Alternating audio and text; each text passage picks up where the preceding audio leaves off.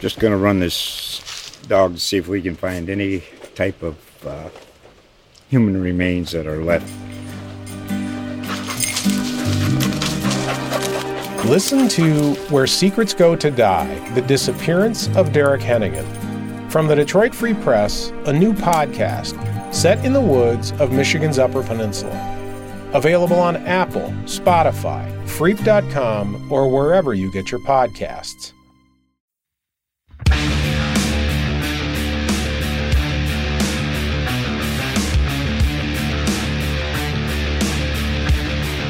Welcome back, everybody, to episode 42 of the new Ice City podcast. I'm your host, Vincent Mercogliano of the USA Today Network, and I'm really, really excited for this week's episode. We are gearing up for the new season for the New York Rangers. We are less than two weeks away from opening night, which is kind of hard to believe. And to get us set for the new season, now that we are in the throes of training camp, I asked Ryan Lindgren, the hard nosed, rugged, fan favorite defenseman from the Rangers to come on the podcast this week. Today, the Rangers had an off day, but Ryan was gracious enough with his time to give us a, a really kind of extensive interview where we went into all kinds of stuff. We talked about his journey as a young hockey player in Minnesota to now being on the top pair for the New York Rangers. We talked a lot of hockey stuff. We also talked about him and Adam Fox and their long-standing relationship. Those two are still roommates, so I, I uh, asked Ryan quite a few questions about the dynamics of living together, which I think you guys will find really funny and interesting. We talked about the rest of the team, some of the guys that have been around, some of the new additions. We hit on a lot of different topics. So I think you guys are really going to enjoy this interview. I'm really appreciative of Ryan for taking the time to come on. We'll get to that in just a few minutes. And as excited as I am for that, I, I don't know if you guys can tell, I'm trying. i I've been told by many people that I'm a loud talker but I'm trying to control my volume right now because the missus had to go to New Jersey for work today. The Rangers are off today, so I am on baby duty. And the little guy, I got him to go down for a nap just a little while ago. I'm watching him on the monitor right now. He's a couple rooms away, so I might have to jump off all of a sudden if there's some stirring or some crying or something. But right now he's sleeping. I'm trying not to wake him, so fingers crossed this will work out and we'll be able to get through the opening segment of the program. As I mentioned, we're a week now into training camp, two games into the preseason. The Rangers basically split their roster in half in recent days, and that's how they went about these first two preseason games. For the opening game against the Islanders on Sunday, which was a 4 0 loss, really not too much to talk about from that game. It wasn't very pretty from the Rangers' perspective, but for that game, they had two of the four lines that you would expect them to use in the regular season. One with Zibanejad, Kreider, and Lafreniere. The other with Goodrow, Kravtsov, and Chytil, although Goodrow didn't make it out of the first period because of a game misconduct penalty. But you got a glimpse of a couple lines the Rangers are planning to use, it looks like, at least in the regular season. You got a glimpse of the Fox Lindgren defensive pair in that game. You also saw Nils Lundkvist make his debut in a Rangers uniform playing next to Patrik Nemeth. That appears to be the likely third pair for the Rangers, but we're, we're going to talk a little bit more about the defenseman options later on in the program. I got a lot of Twitter questions about that this week. But but that game, I mean, listen, you know, you could you can overreact to it. I'm, I had people before the end of the first period telling me that all the flaws of the Rangers were exposed in that preseason game, and you know we might as well cancel the season, and they got no chance of making the playoffs. And you know it's it's predictable, but it's also kind of amazing to see how reactionary everybody gets. And, and you know you get it. It's been a long time since, you, since you've seen hockey, and I know people were amped up for that first game, even if it was a preseason game. But I'm gonna I'm gonna pump the brakes on, on too many reactions or too much analysis from that game. It was definitely sloppy. I, I think we heard that from players. We heard that from Gerard Gallant. He spoke specifically of the puck support. He felt like he called it swinging the puck up the ice. He thought guys were just pushing from the defensive zone and not really trying to connect on passes. They were just kind of throwing the puck toward the other end of the ice instead of the defenseman connecting with the forwards and the forwards being there to support the, the defensemen. So I know that was a point of emphasis coming out of that game. Their zone entries, their breakouts, things like that and listen, you know, you could talk about the Islanders obviously being a tough team to play against and how the Rangers had struggled against them last year, and that was more of the same in that game. But again, one preseason game, only half their lineup was out there, not that big of a deal. The second game, on the other hand, which was played Tuesday and, and turned out to be a win over the Boston Bruins at the Garden, three to two. That game also take it with a huge grain of salt. The Bruins had very, very few of their regular NHL guys in the lineup that night, but Gallant said after the game, listen, it doesn't matter who we're playing against. You know, we're trying to work on things that we want to correct. We're trying to make sure that our team is ready. And he sounded much more encouraged by what he saw on Tuesday than what he was with what he saw on Sunday. Tuesday, again, you had two of the four lines you expect to see.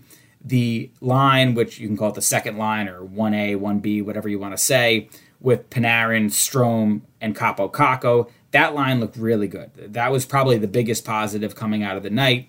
You're expecting that to be a highly productive line for the Rangers. You're really hoping that Kaapo Kakko, going into his third year, is ready to make a jump.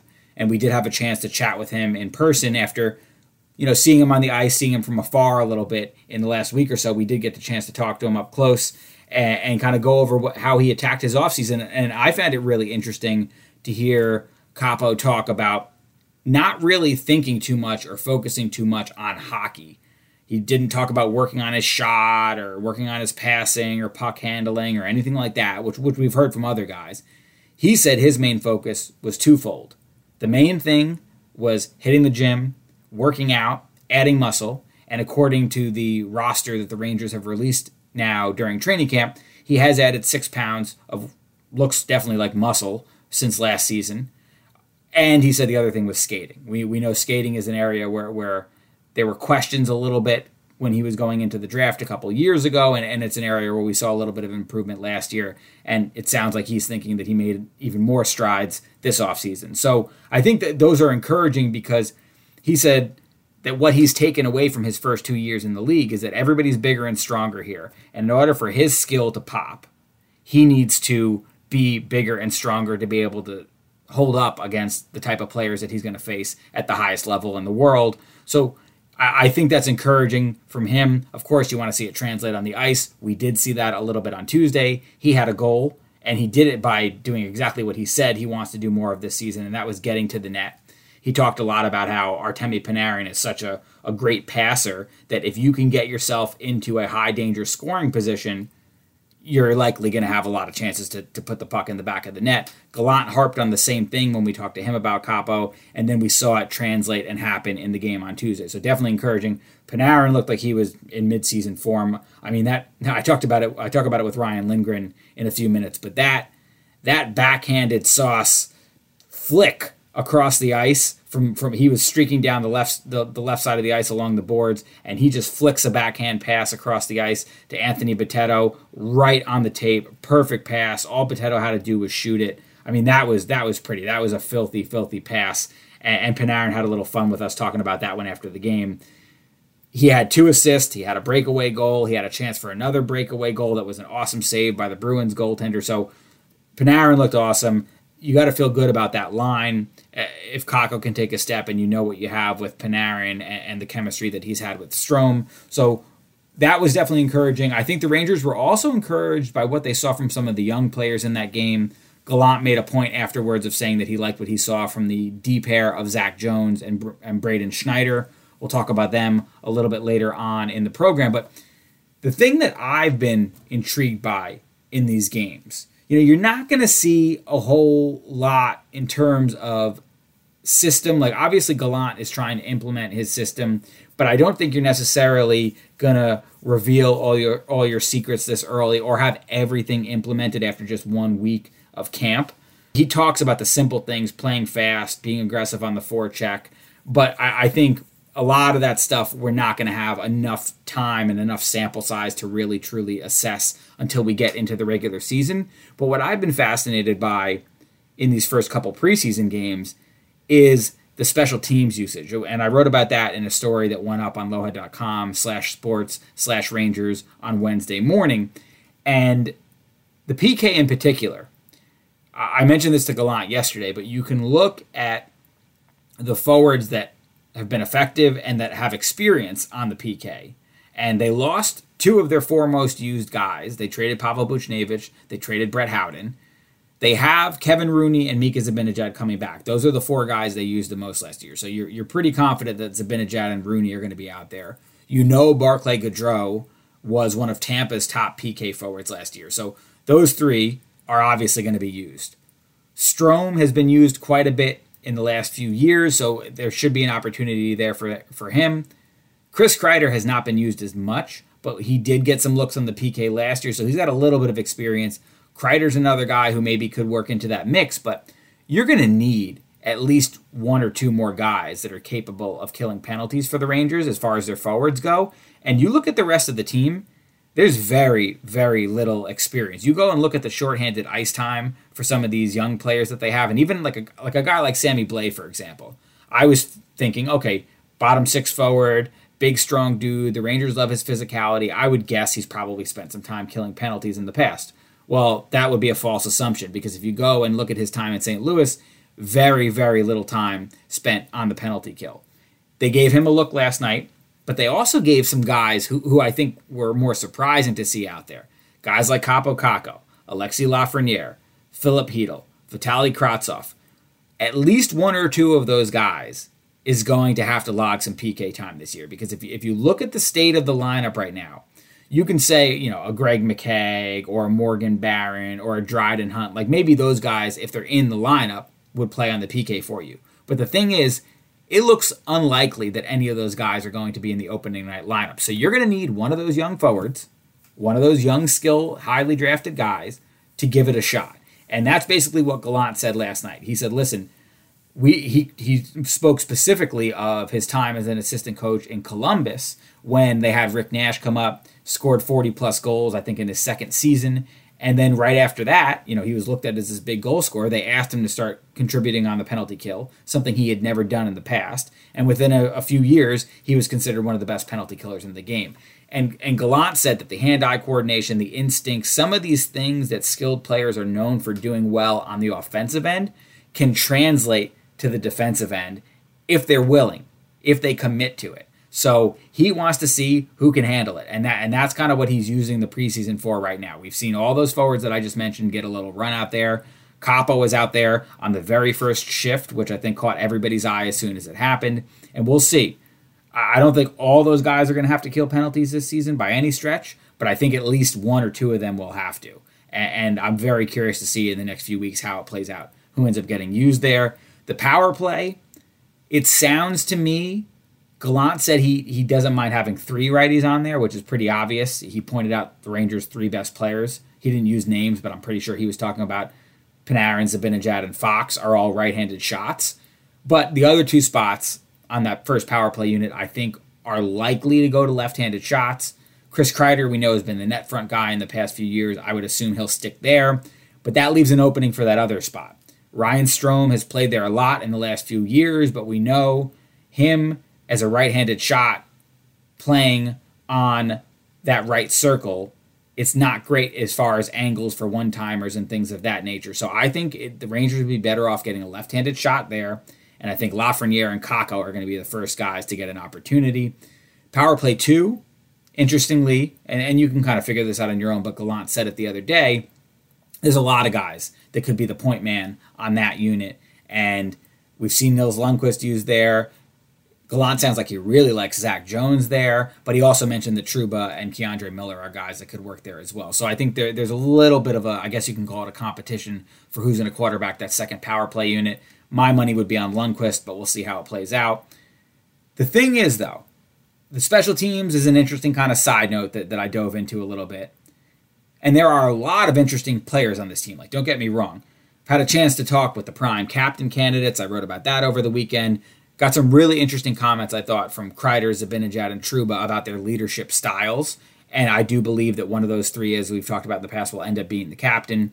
A lot of new additions. Ryan Reaves was was a smash hit during his first press conference. I mean, that guy, he's he's very good at talking to the media, is what I can tell you. And he doesn't hold back. He's a straight shooter, really honest, but also funny and engaging. I mean, he he he was really fun to talk to, and I think the Rangers are going to end up leaning on him to be quoted and, and to go into those press conference situations when they need somebody who can add a little color. We've talked to Barclay Goodrow, we talked to Sammy Blais. We've also had a chance to talk to a lot of the young guys who I think fans are really interested in because they're hoping for breakouts from guys like Lafreniere, Kakko, Kravtsov. Spoke to K'Andre Miller on Tuesday. These are guys that are going to be fascinating to watch throughout the course of the season because you want to see how much they develop, how much growth you can see in their game our conversation with Artemi Panarin hit on everything. We talked about all the craziness that happened last year with his leave of absence, the Russian political stuff, which understandably he did not want to go into. And, and listen, I, I would like to also just say this from the perspective of, of the reporter who's covering the team. Totally respect Panarin not wanting to talk about that stuff. I totally would not push the issue if he's uncomfortable with it. But we never really got a chance to ask him to tell his side of that story. We I asked him if I don't know if you guys remember this, but our very last Zoom with him at the end of the season, I asked him if he could comment on that. Actually, I don't think it was at the end of the season. It was when he came back from his leave of absence. I asked him for his position on that, what he could tell us about why he felt that he needed to take that leave of absence. And, he said, Listen, I don't want to talk about it right now. We'll address it in the future. So, first time we talked to him at training camp, in my mind, and I believe them in the minds of my colleagues, it was something that we needed to ask, get his comments on the record, hear his side of the story, give him a chance to tell his side of the story, and take it from there. He said he didn't want to go into it. He said he is not feeling any pressure from political forces not to talk. It's a decision that he's making on his own. Take that for what you will. But I'm not going to force the issue. We know that he left because there were concerns about the safety or the well being of his family that remained in Russia. And the last thing I would want to do is push him to comment on something that he feels could put them in jeopardy. I'm not saying that's the case, but again, it's a question that I felt needed to be asked. We, we hit on the topics in, the, in our conversation with him, and now I think is an appropriate time to move on. Again, this is really just about giving him a chance to tell his side of the story. The allegations against him have largely been dispelled. I did a lot of reporting on it. I know a lot of others did a lot of reporting on it. There is no evidence to back those claims up. So I think his name has been cleared. But again, I think it's only fair in this situation to give him the chance to, to tell us his perspective, to give us his side of the story. And that was that was the goal there. But we also talked about the Tom Wilson thing. We talked about his partnership with Ryan Strome. We talked about Kaapo. We, we talked about a lot of stuff. I wrote a long story on Panarin earlier this week. We talked about him not wanting to be the captain, which I think is a pretty honest comment from him. I think you should re- respect and appreciate the fact that he's going to come out there and say, look, listen, I don't think I'm the best guy for the job, and, and that's why I don't want to do it. So we hit on a lot of stuff with Panarin. But while you have all these storylines around the team and all these interesting characters on the team, the roster itself really doesn't have many question marks right now. I asked Gallant point blank a couple days ago when you talk about competition and position battles, like how many spots are legitimately open right now as far as these competition goes? And he said not many. I, that that was a pretty straightforward, truthful answer on, on his part. Gallant is not going to be a guy who's going to give you a lot of color and these long, beautiful quotes, but he is a guy who's going to tell it like it is. At least my early impressions of him are that way he's been pretty straightforward and he said, listen, there's not a lot of spots that, that are open for competition right now. So you look at the roster. We mentioned the four lines. Those lines to me, maybe they get tweaked a little bit. I think there's still some questions about whether Kreider or Lafreniere ends up playing on their offhand on the right side. But those lines look pretty locked in to me based on what I've seen in the first week of camp. The D pairs, Gallant said himself on Wednesday, or Tuesday, I should say, that he's going to keep Lindgren and Fox together. He's going to keep Miller and Trouba together. Those are his top two pairs. The third pair, Nils Lundkvist, we've talked about him at length. He looks like the front runner to play next to Patrik Nemeth. I guess you can call that a little bit of a competition. There's some competition for which forwards will fill out maybe the 13th and 14th spots, be those kind of healthy scratch guys on the roster. But all in all, there's not a whole lot of competition right now. This is more about implementing Gallant's system, playing the way that he wants them to play, building chemistry on the lines and on the defensive pair and getting this team ready to roll and go into the season and win some games right off the bat and not dig themselves into a hole early as we've seen in the last couple seasons, but actually hit the ground running, make that push for a playoff spot, put themselves in a strong position early on in the season. That that's what it's more about right now. There's not a whole lot of questions as far as what the lineup's going to look like. I think we all have a pretty good inkling of what that's going to be. We're going to dive deeper into some of those topics in the final segment of the show, but I've kind of rambled on long enough. The baby is still sleeping, which is good news. Uh, but with that, let's get to this interview with Ryan Lindgren, and then I'll be back for the final segment and get to some of your Twitter questions.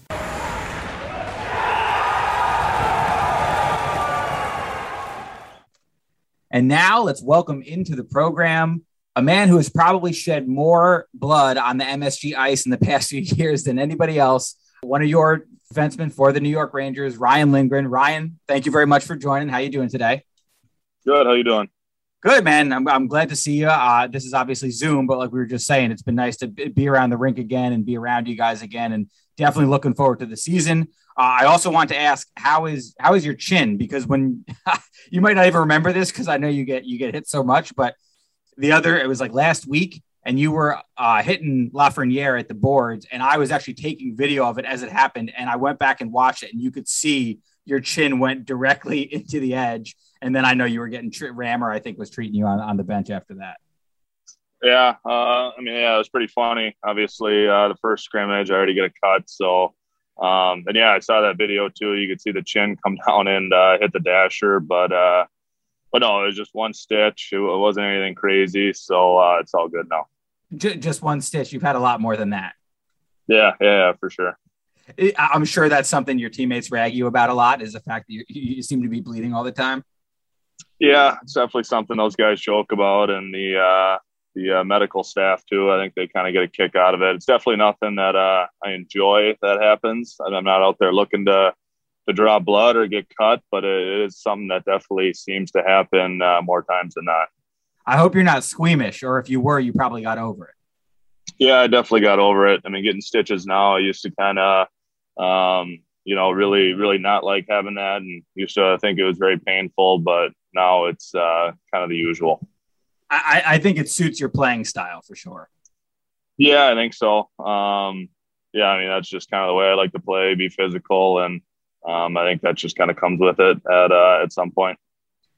So I, I want to talk about a bunch of stuff. Uh, I definitely have some Adam Fox questions for you. I want to talk about the team a little bit and have some fun with, with some off the ice stuff as well. But I want to start with with sort of your hockey journey. Give give people a glimpse into how you got to this point. I know you you grew up in Minnesota, correct? Yep, I did. Played hockey there all growing up. Played at the University of Minnesota. I mean, obviously we know Minnesota, as far as the U.S., is, is kind of a hotbed for hockey. But what are your earliest memories of what got you into hockey?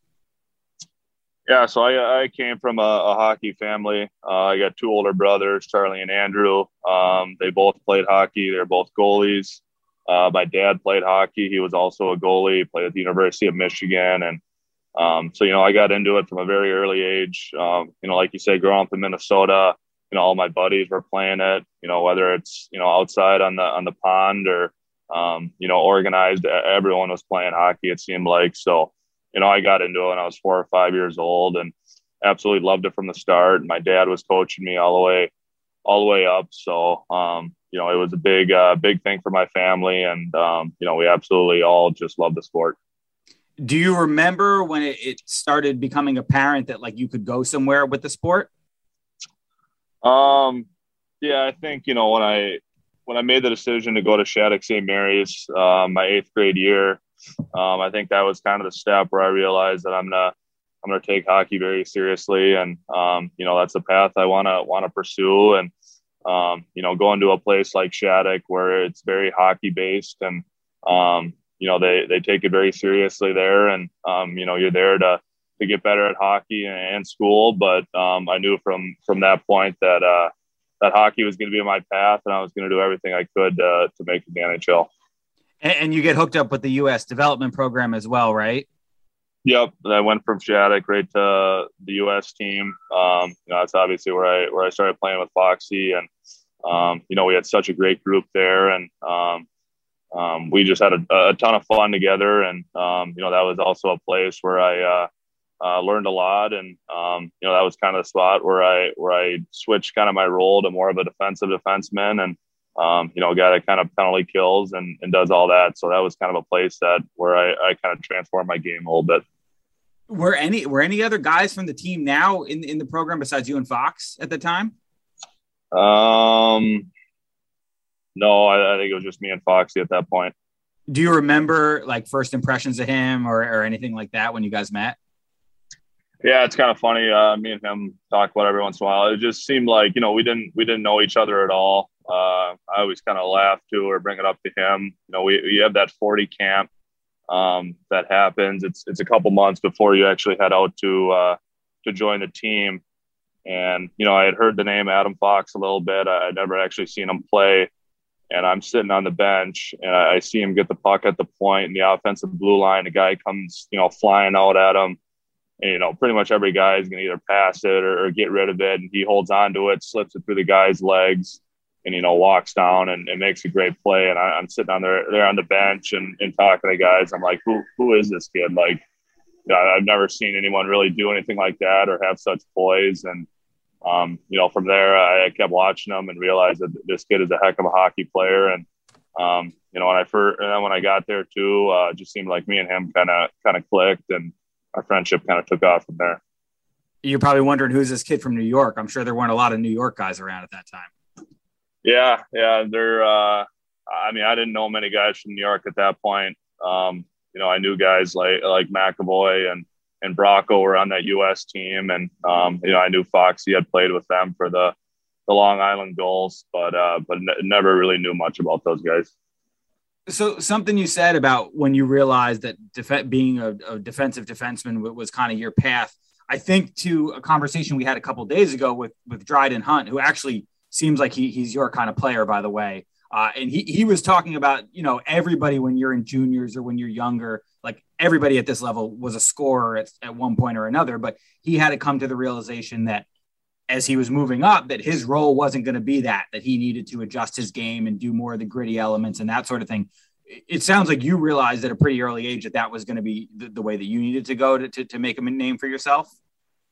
Uh, yeah, absolutely. Um, you know, like I said, going back at Shattuck, I was a very offensive defenseman. You know, I was on the power play. I loved, you know, rushing the puck up, and that that's kind of what I did. And then, you know, when I went to the U.S. national team, you know, you had guys like Foxy and, and Chad Krys who who got those power play minutes, and um, you know, those were the kind of guys that were looked at as the offensive guys. So, um, you know, my role kind of switched to a penalty kill and, and more of a shutdown guy, and um, you know, I just kind of rolled with that right into right into college and you know the World Juniors and in Hartford and, and now with the Rangers. So um, you know that was the the role that that I knew was going to be most successful for me. And um, you know I knew I needed to be a guy I was going to be physical and, and hard to play play against. And um, yeah, I just kind of took off with that role. Did you feel like it came naturally to you? Did Did you enjoy it like right from the beginning, playing that kind of style? Uh, yeah, a little bit. Um, you know, it's obviously a, a, a different, um, you know, different style of play, and you know those guys that are that are offensive and, and kind of get the points. You know, they, they get more of the spotlight, and you know that's just that's just how it is. But um, you know, I, I like playing that, that, that style. I like I like being physical and and uh, you know just being hard to play against. And um, yeah, so I think I just I just kind of ran with that. So then you're drafted by the Bruins in 2016, I believe come to the Rangers yep. in that Rick Nash trade. It, it, seemed like you were just a steady climber. Like the Rangers had, had, they were loading up on draft picks at that point. They used a lot of high picks on defensemen, and I think a lot of those guys were probably talked about more.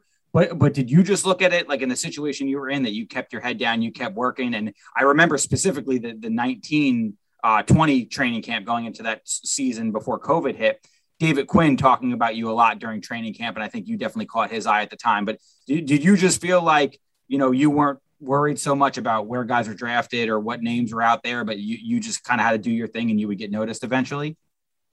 Yeah, for sure. Um, you know, I think that's big. Just kind of you know worrying about what I can do and um, you know making sure I go go to the rink every day and get better and you know give it my all every day. So like you said, you can't worry about, you know, where other guys are drafted. You know, you can't control that. You just got to go, go in every day and, and show that you belong and you know that you that you can play at the highest level and um, you know I think I did a good job of that where I just you know when I went to Hartford I like you said just kept my head down and, and worked hard every day and and then showed that I can play at play at that level. And you know the biggest thing for me is when I got called up to the Rangers I you know took off with it and, and played well and, and and showed that I could play uh, play in the NHL and you know that was a, a big thing for me. And you know I, I got to make sure I keep working and keep showing that I, that I'm improving and and uh, you know keep playing at this this level.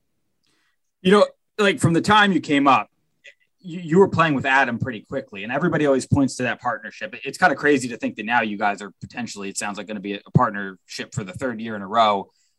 How helpful would you say that stability is? It, and do, do you think it's a big part of your NHL success? I, I mean, you know, I, I feel like you don't want to not you don't want to take credit away from the individual, but but how important has it been for the both of you to kind of have that stability?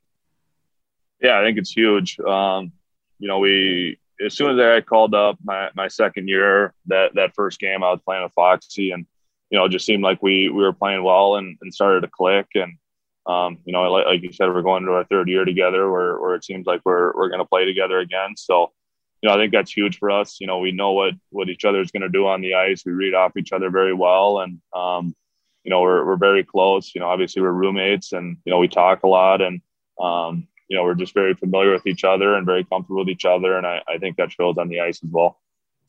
You, you, so you guys are still. I was going to ask you that. Are you guys still living together? Yeah, we are. I, I think Rangers fans all picture it being like the movie Step Brothers, like so, something something like that. Is that is that an accurate portrayal? uh, I mean, yeah, I mean, I, I don't know about that, but you know, there's there's a lot of, you know, we have a lot of fun together. Um, obviously, we, we spend a, a, ton of time together, and you know, we're always joking around and, and having fun. So, um, you know, I don't know if exactly like the, the movie Step Brothers, but there, there's definitely a lot of laughs uh, living with Foxy. Uh, to me, he just seems super chill all the time. Like, is, is he like that everywhere at all times, or, or do you know how to push his buttons at this point? Uh, no, yeah, he's, he's pretty chill most of the time. Um, but yeah, I, I, think I'd like to like to say that I, I, know how to how to push buttons and, and get them going a little bit. But uh, but yeah, he, he's kind of been the same guy ever since high school. Um, you know, he doesn't get too high or too low. He's just kind of very even keeled and and kind of stays the same. But uh, but yeah, I, have known him long enough where I, I think I can you know push him a little bit he wasn't like walking with his head up or banging on his chest after he, after he won the Norris. It wasn't bragging about that. Uh, no, he, has been uh, he's been pretty good about that. Obviously, there's a lot of jokes, and you know, you see what happened with the jersey the first day of camp. So, you know, obviously, guys give him a hard time about that, but uh, but no, he's been great about it, and obviously, what an accomplishment for him, and um, so deserving. So, uh, it was obviously very cool to see him uh, bring that trophy home. I think about so I do. You guys, are you guys in the city? Yeah, we're in the city. Yeah, so that's what I thought. I think I lived in the city for for several years and had a handful of them uh, with roommates. So I think about like the dynamic between me and my roommates a little bit. When we've asked Adam about it, he makes it sound like it's pretty boring, like playing video games and stuff. But I thought I'd ask you a few questions to kind of maybe uh, give a little glimpse behind the behind the curtain um, I guess for starters, since we since Adams mentioned video games, like do you guys have a game of choice. What's your favorite thing that you guys are playing? Yeah, we actually uh, we play this game called Rocket League a lot. Uh, it's like soccer with cars, pretty much. Uh, but yeah, we play that a ton. Um, that's kind of a hilarious game for us to play, and um, you know we played NHL for a little bit too. But uh, but lately we've kind of been sticking with Rocket League, and uh, it's it's been uh, been pretty fun to play at dinner time, are you guys is one of you cooking or you guys ordering takeout a lot? Like like what's what's the story there? Yeah, neither of us cook. I don't think any of us or either of us know how to cook. So uh, it's been uh, it's been takeout from uh, day one. Okay, so a lot of a lot of Uber Eats or Seamless or something yeah. like that. Yeah, yeah, yeah. For sure. So if if we walk in there and we open the fridge, like what kind of stuff are we finding? Uh, it's going to be not a lot. It's going to be bottles of water, and uh, I think there might be a carton of eggs right now that are in there, but I don't know. That must have been from summer at some point. But uh, oh boy, oh boy, you might want to throw those out. Yeah, I know. So besides that, there, there's not a lot in that fridge. I guess I guess this time of year you guys are eating at the facility all the time.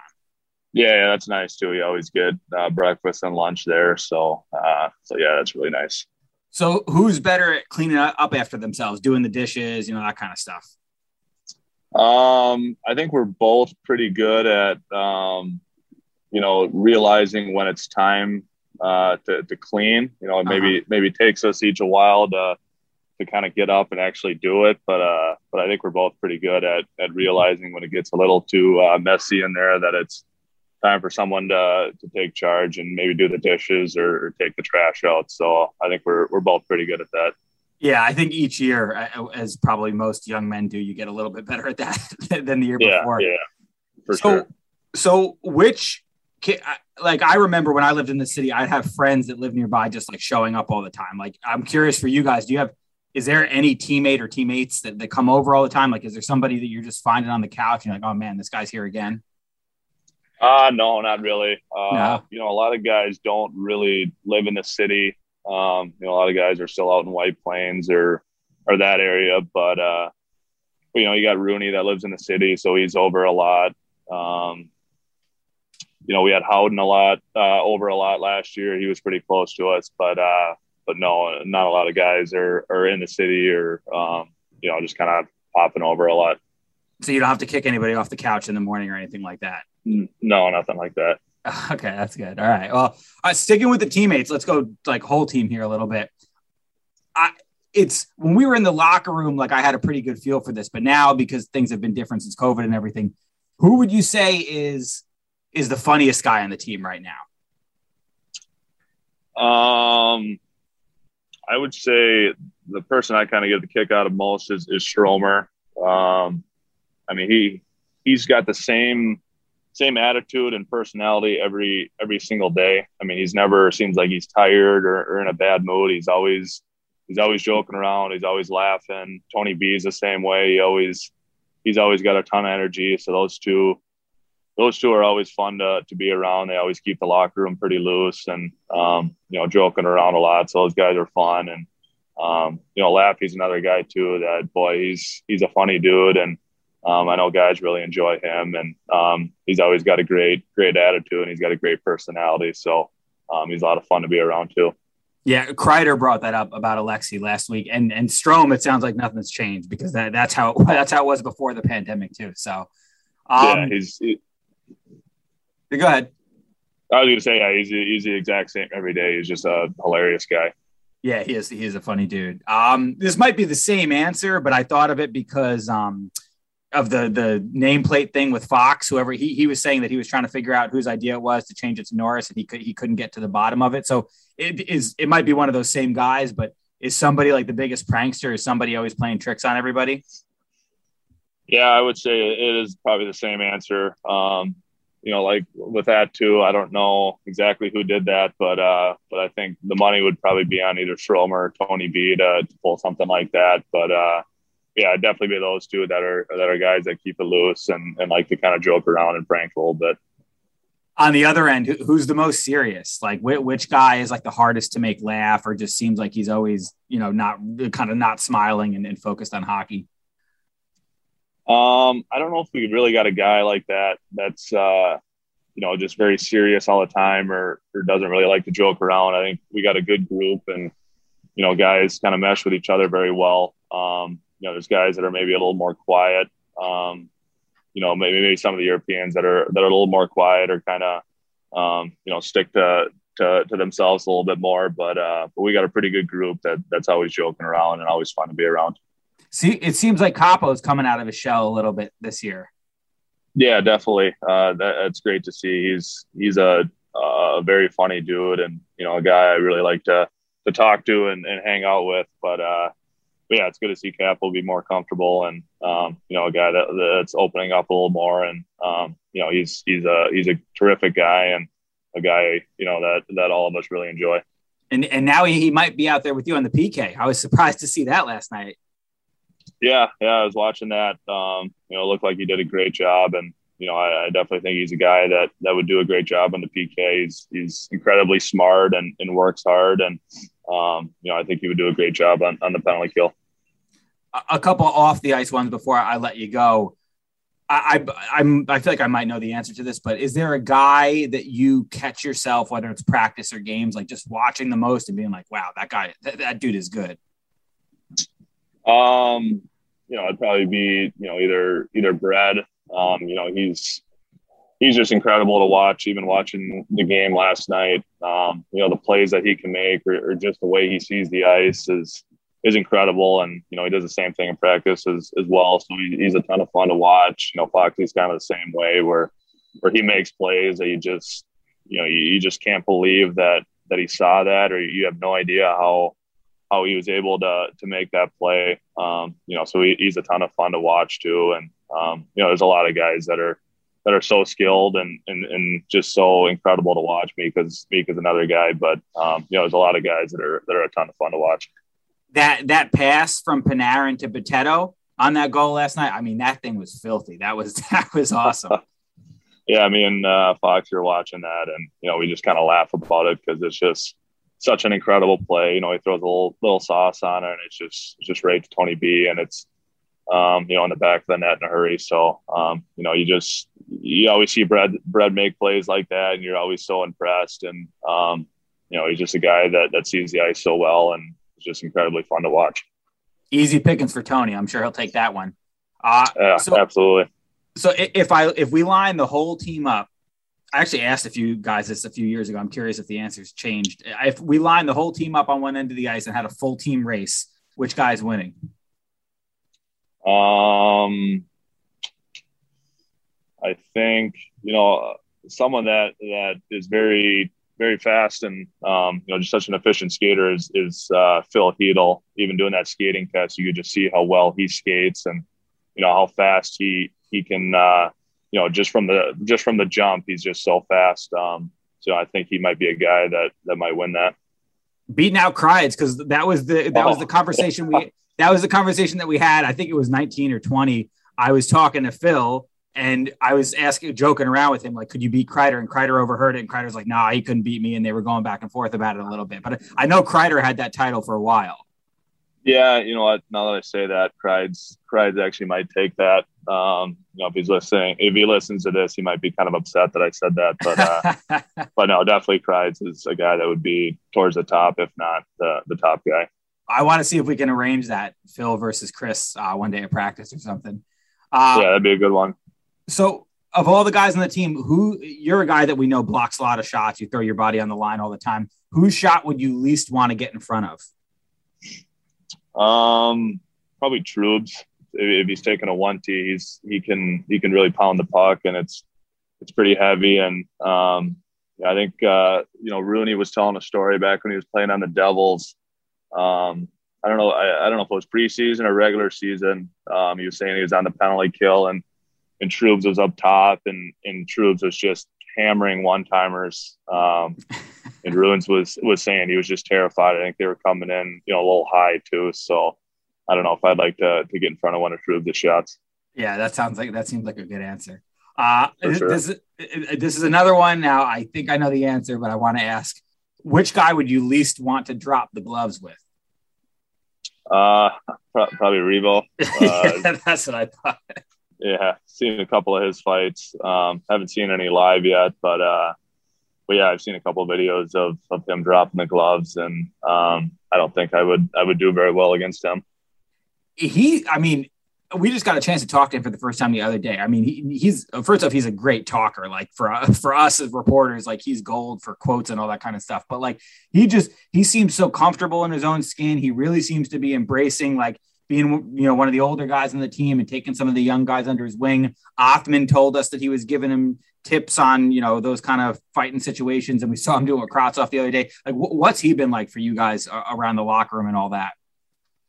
Uh, he's been awesome. You know, ever since he got here, you could just tell you he's very comfortable and, um, you know, just a great guy to to have uh, to have in the locker room. And I, th- I think I heard last night uh, during the broadcast, either Sam or Joe said it that you know, he's a guy that's made the playoffs 10 years in a row. And, um, you know, he's obviously been a part of very, very successful teams and, and he knows what it takes to, to win in this league and, and make the playoffs and make a push for the Stanley Cup. So I know he's a guy that a lot of guys are, are going to lean on and including myself. And, um, you know, just try to soak up as much as you can from him because, you know, he's a very successful guy and um, a guy that's always looking to, to help people out. So, you know, Reavo's been great and you can tell he's going to be a huge part of this team this year.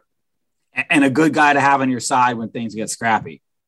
Yeah, absolutely. He definitely likes that that style of play. So he's he's definitely going to be a, a, guy that that we're uh, that we're definitely happy to have on our side. You you look at you know you guys have added him, you've added Goodrow, you you've added you know these gritty elements, a lot of the stuff that that Drury talked about, wanting to get harder to play against. It, but also, I mean, we were talking with Trouba about this the other day. This core now, there was years where things were, you know, a lot of guys were coming up and still getting their feet wet. But now it seems like a lot of you guys have been together for a decent amount of time. You've made these additions. The roster feels more balanced, I, I guess you could say, as far as you know, having the physical guys, having the skill guys. Uh, last thing, just your kind of message to the fans here about how, how do you guys feel? We, we've talked about the playoffs as a goal. Everybody's kind of repeated that, but like, what is the feeling around the team right now, and what you guys are capable of?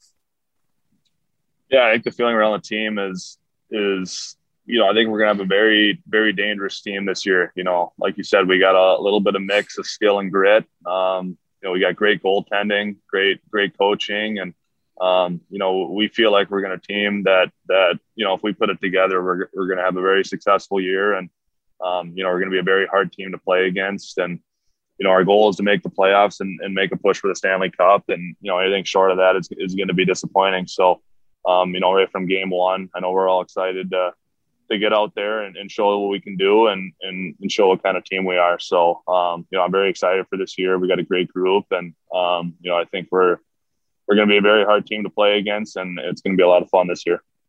Awesome. Awesome, Ryan. Well, thank you so much, man. I really appreciate you taking the time uh, on your off day. I'll definitely be seeing you around the rink.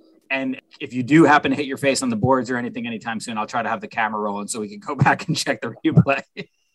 All right. Yeah, sounds good. Thanks a lot for having me, Vince.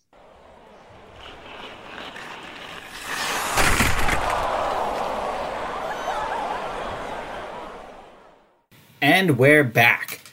Huge thanks to Ryan again for taking time on his day off.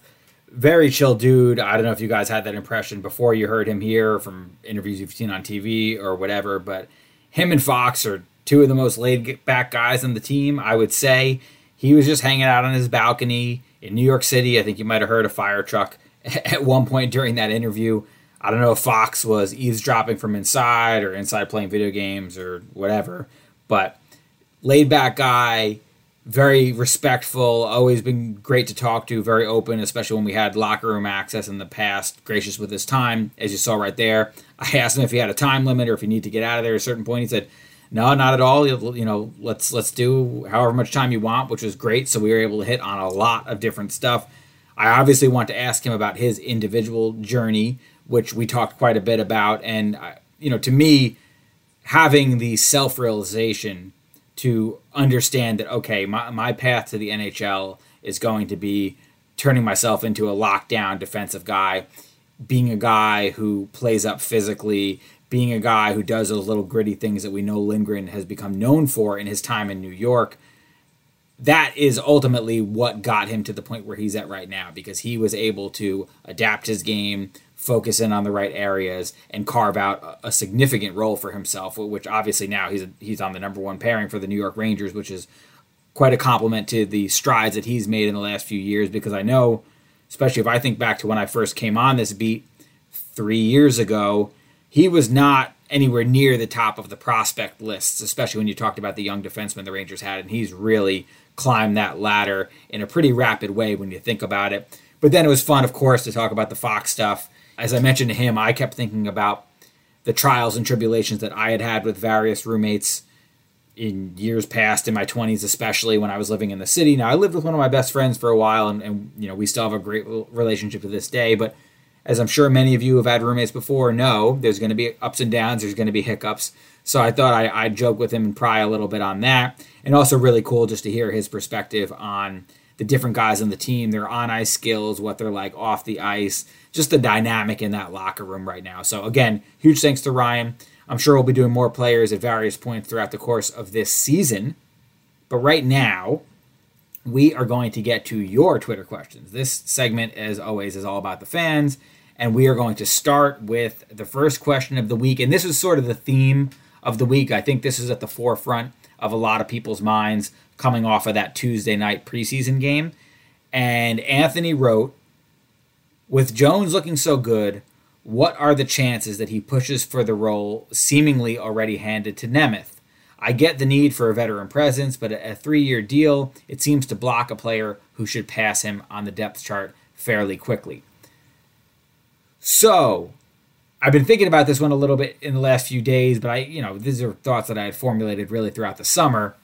I know from the fans' perspective, as it always is, prospects are young, exciting, they represent something new, they represent upside. There's a lot to like about the young defensemen that the Rangers have here right now. Not just Jones, but Schneider and Robertson, and even I think to a lesser degree, Hunter Skinner is a guy that the Rangers are pretty excited about.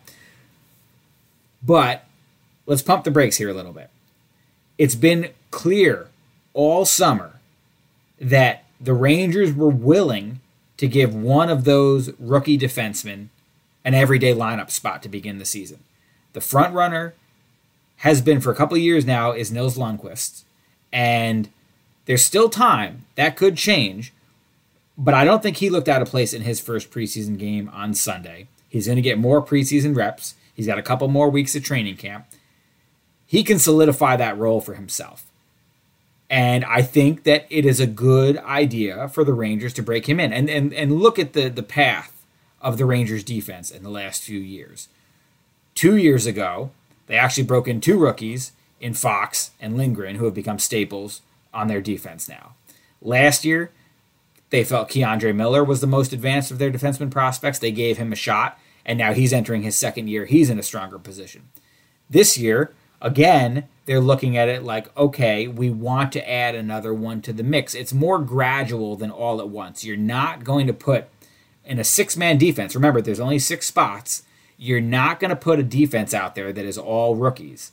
As, as much as that might sound good on Twitter, I don't know how realistic or effective that's going to be on the ice. So I think it's a wise move to give one of them an opportunity because you know you have young, talented guys, but to offset him with the veteran presence. And that's what Nemeth was brought in here for. Now, if he falls flat, if he falters, if we're 30, 40 games into the season and he's not getting it done, and you have guys in Hartford who are playing really well, you reassess at that point. We saw the Rangers roll with an all rookie pair of Lindgren and Fox two years ago, and it worked.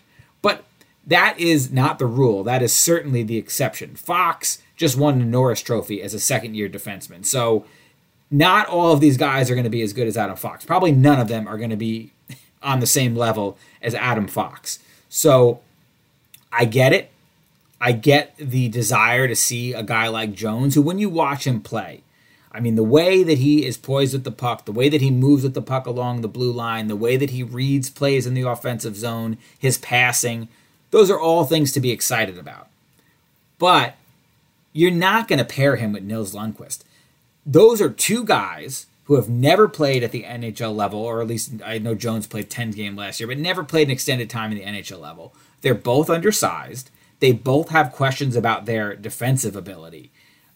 I cannot see any sane, rational argument to starting a season with an all rookie defensive pair with two guys who are under six feet tall, who are undersized, and who are unproven defensively. Lundkvist is coming from the SHL. We know about the larger sheet of ice. We know how different the defensive game is there than it is in the in the professionals here in North America, particularly in the NHL.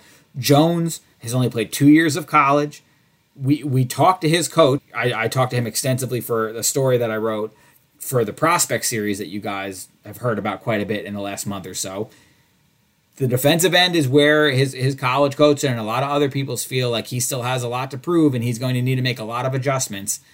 I cannot see that being a good situation. To be honest with you, if you were going to go with an all rookie defensive pair, I think Schneider would make more sense to pair with a guy like Lundkvist than Jones would because Schneider, you know, has the reputation as a reliable defensive player. You know, physically, he's more ready to handle the NHL game right now than Lundkvist or Jones, quite frankly. You saw that flashed in that preseason game. He was he was throwing the body around. He was not afraid to D up on forwards from the Bruins, although again, those weren't the Bruins' regular guys by any stretch. But I think Schneider, if you were going to pair somebody with Lundkvist, would make more sense than Jones. And if you were going to pair somebody with Jones, Schneider would make more sense than Lundkvist. Same thing probably goes for Matthew Robertson. That's a six-four dude, definitely considered more reliable and, and experienced and seasoned defensively than Jones and Lundkvist. So I think if you were going to do an all rookie pair at any point, you would want Robertson and Schneider as one of the guys, and then you'd want Lundkvist or Jones as the other guy. So you have the offense, the mobility, and the skill of either Jones or Lundkvist to go along with the size, the physicality, and the defensive responsibility of either Schneider or Robertson. So if you were going to try the all rookie pair, I think that's the direction that you would go. But again, I can't see any way that the Rangers are going to break camp after giving Patrik Nemeth a contract, after bringing him in specifically for the purpose of mentoring and playing alongside a rookie. That's the way it's going to be coming out of camp. I, I, I get the excitement about Jones, but it is not the end of the world for a guy like Jones or a guy like Schneider or a guy like Robertson to go to Hartford, get some experience there, build some confidence, work on the parts of their game that they need to work on, and that way when they do come up to the NHL, they are more ready to hit the ground running and be an effective player. You don't want to throw everybody to the wolves right off the bat. Again, this gradual approach of Fox and Lindgren a couple years ago, Miller last year, and now you look to break in likely Lundkvist to begin this season. Later on in the season, you think about another call up or two you don't want to do it all at once. I don't think that that would be the wise move. I don't think that would be the responsible move. And I don't think that that would be in the best interest of the development of these young players. All right, let's move on to our next question. And that comes from Christian P., who asks, What do you think the power play and penalty kill lines will look like? We talked about this in the beginning segment of the program, but I did kind of realize as I was sorting through these Twitter questions that I didn't actually give you guys what I think they could look like. We talked about a lot of names that are going to be experimented with in the preseason, but I figured I'll take this opportunity to give you what I think, and this is me, what I think those units could look like to begin the season. Start with the power play. For me, power play one is going to be Adam Fox at the point. You're going to have Chris Kreider at the net front. You're going to have Artemi Panarin in one circle as your right handed shot. I think you're going to see Alexi Lafreniere on the other circle as the left handed shot. Now, Kaapo Kakko could push for that spot, and we, I've seen him working on his one timers a lot in practice recently. But I think Lafreniere, especially because you know he's playing with Zibanejad and Kreider, and I think that Gallant will want to keep that chemistry going on the power play. I think Lafreniere has a slight edge, and then Zibanejad would be your bumper guy who plays behind Kreider and can make plays in the slot and that kind of thing. I think that could be a very high-powered, effective top unit with Zibanejad, Panarin, Lafreniere, Kreider, and Fox. Second power play unit. To me, Lundkvist is the guy to run the power play on the second unit. If he's the guy that makes the team, I think you got to give him the opportunity there. We've, for years now, watched from afar and heard all of these rave reviews about how good he is with the puck, about his shot, about his vision, about his hockey IQ. There's no area of the game where he is going to be as effective coming into the NHL as a rookie than the power play, in my opinion. And so I think you're putting him in the best position to succeed. You're giving him a chance to build confidence if you let him play on that second power play unit and be the quarterback there. If if anything goes wrong, I think you can easily slide Miller or Trouba in there. And obviously, if Lundkvist didn't make the team, if Jones surpassed him, then I would say the same thing. Make Jones the power play quarterback on the second unit, but I, am going with the assumption that Lundkvist will make the team over Jones. And so in that case, I would put Lundkvist as the quarterback on the second power play unit. Your forwards, if Lafreniere is on the first unit, Kakko is absolutely on the second unit. Ryan Strome is absolutely on the second unit. So that gives you three guys right there Lundkvist, Kakko, Strome. Now, the other two spots, just in terms of pure offensive upside and skill, it would make a lot of sense to say Vitali Kravtsov and Filip Chytil. Here's the thing, though. Can one of them play that net front spot? Would be my question, because because you need somebody who can play that role. It's not just about putting the most skill on the ice, it's about somebody who's going to set screens for the goalie, who's going to be able to get tip ins, who's going to be able to get physical in that area, who's going to be able to retrieve pucks behind the net, the way that we've seen Chris Kreider be so effective at over the course of the years. So if either Kravtsov or Chytil can play that role, then absolutely I think you go with that as your five man unit. But if you have any doubts about that, or if Gallant, I should say, has any doubts about that, they might put somebody in there who doesn't check off the skill box quite as much. I think the guy that I've noticed in practice who's been doing a lot of work, both during practice and after practice, in that net front spot and working on tips and that sort of thing, is Sammy Blais. And this is a guy who everybody talks about his physicality, but there's a little bit of skill there too. I was talking with somebody from the Rangers about this the other day, and you could see it pop every now and then during practice. Blais, I think, is a, is a possibility to maybe get a look at the net front row on the second power play unit. But I, I definitely think you're going to see Lundkvist, or I would say, in my opinion, I would put Lundkvist, Kakko, Strome, definitely one of Chytil or Kravtsov.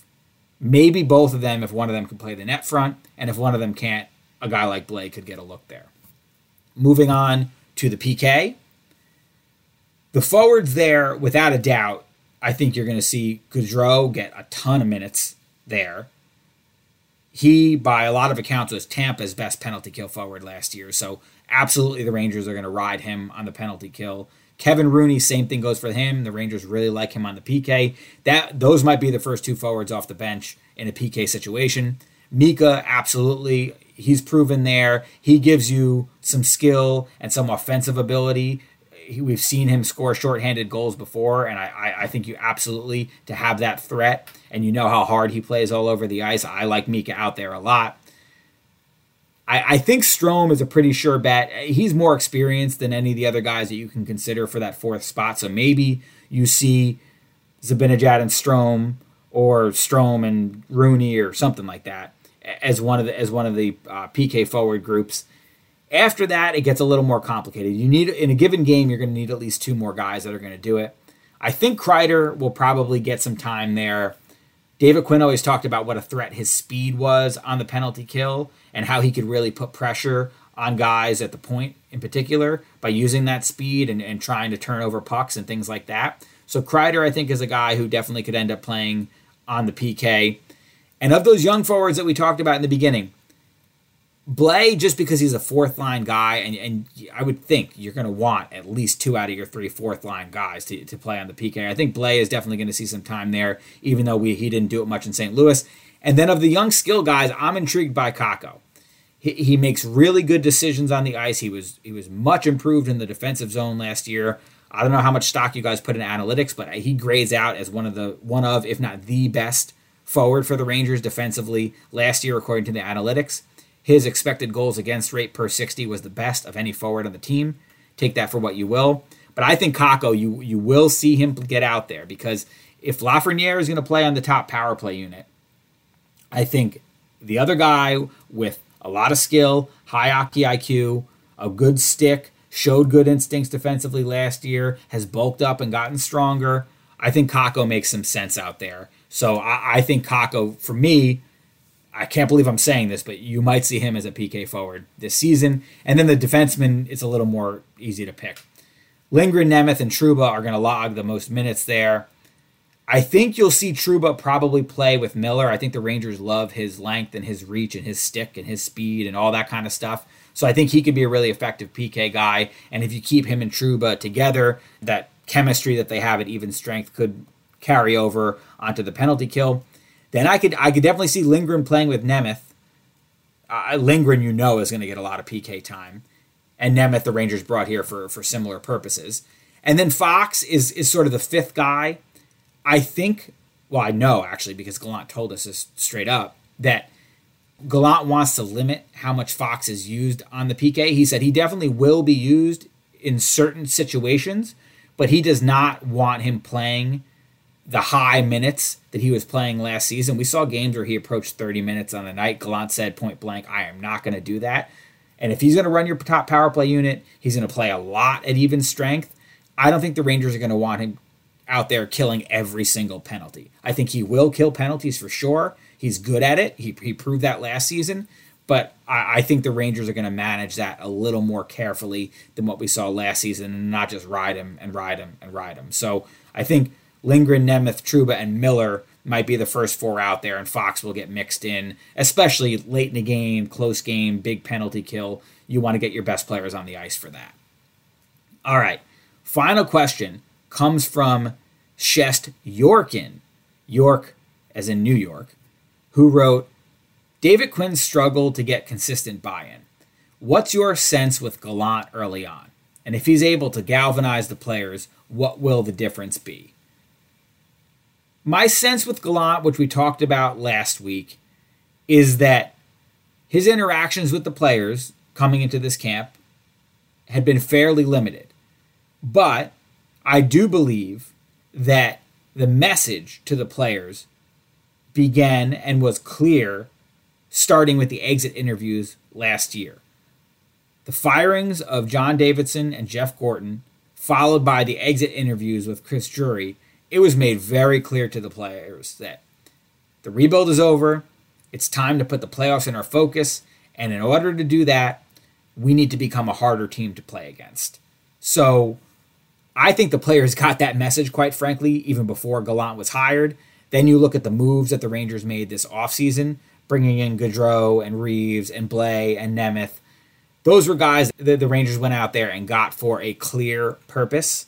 So I think the groundwork was laid for the buy in as far as being a better defensive team, a more aggressive forechecking team, a team that's going to be more physical in puck battles, a team that's going to be able to handle big, heavy physical teams like the Islanders and the Bruins and the Capitals, and a lot of the teams in the division, quite frankly. I think a lot of that groundwork was laid even before Gallant got here, and the personnel now is more well suited to that style. There's more balance in this lineup.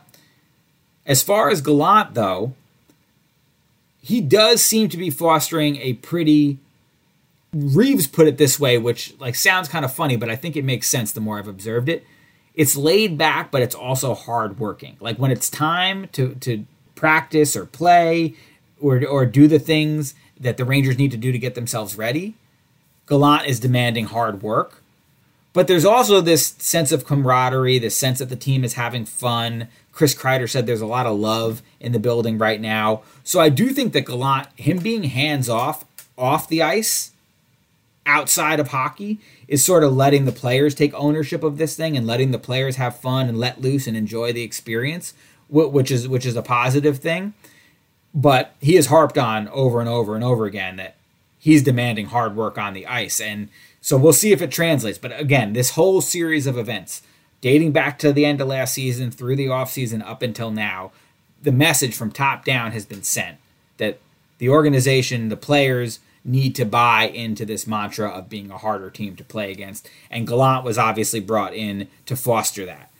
I, I will also tell you guys this that you know it's been early and, you're starting to see him talk to players more. And uh, Morgan Barron mentioned the other day that they they've started to do a lot of the nuts and bolts work of implementing systems and that sort of thing.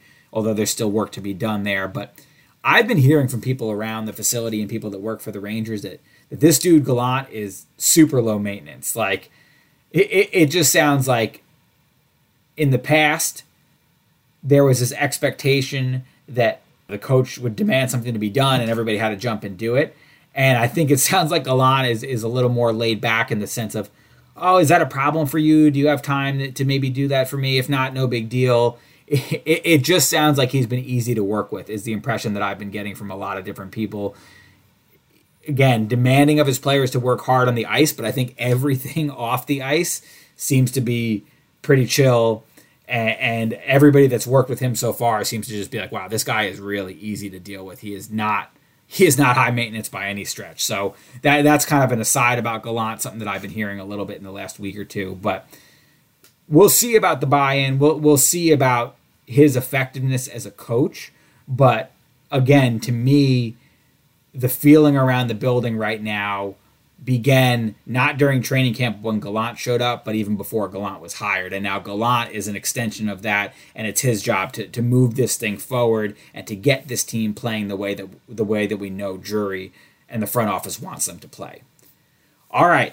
With that, we're going to end it. This turned out to be a long episode. Little V, by the way, still sleeping. My man knew I had a podcast to record and did not interrupt. So we're thankful for that. I'm thankful for you guys. I'm thankful for Ryan Lindgren. Appreciate his time once again.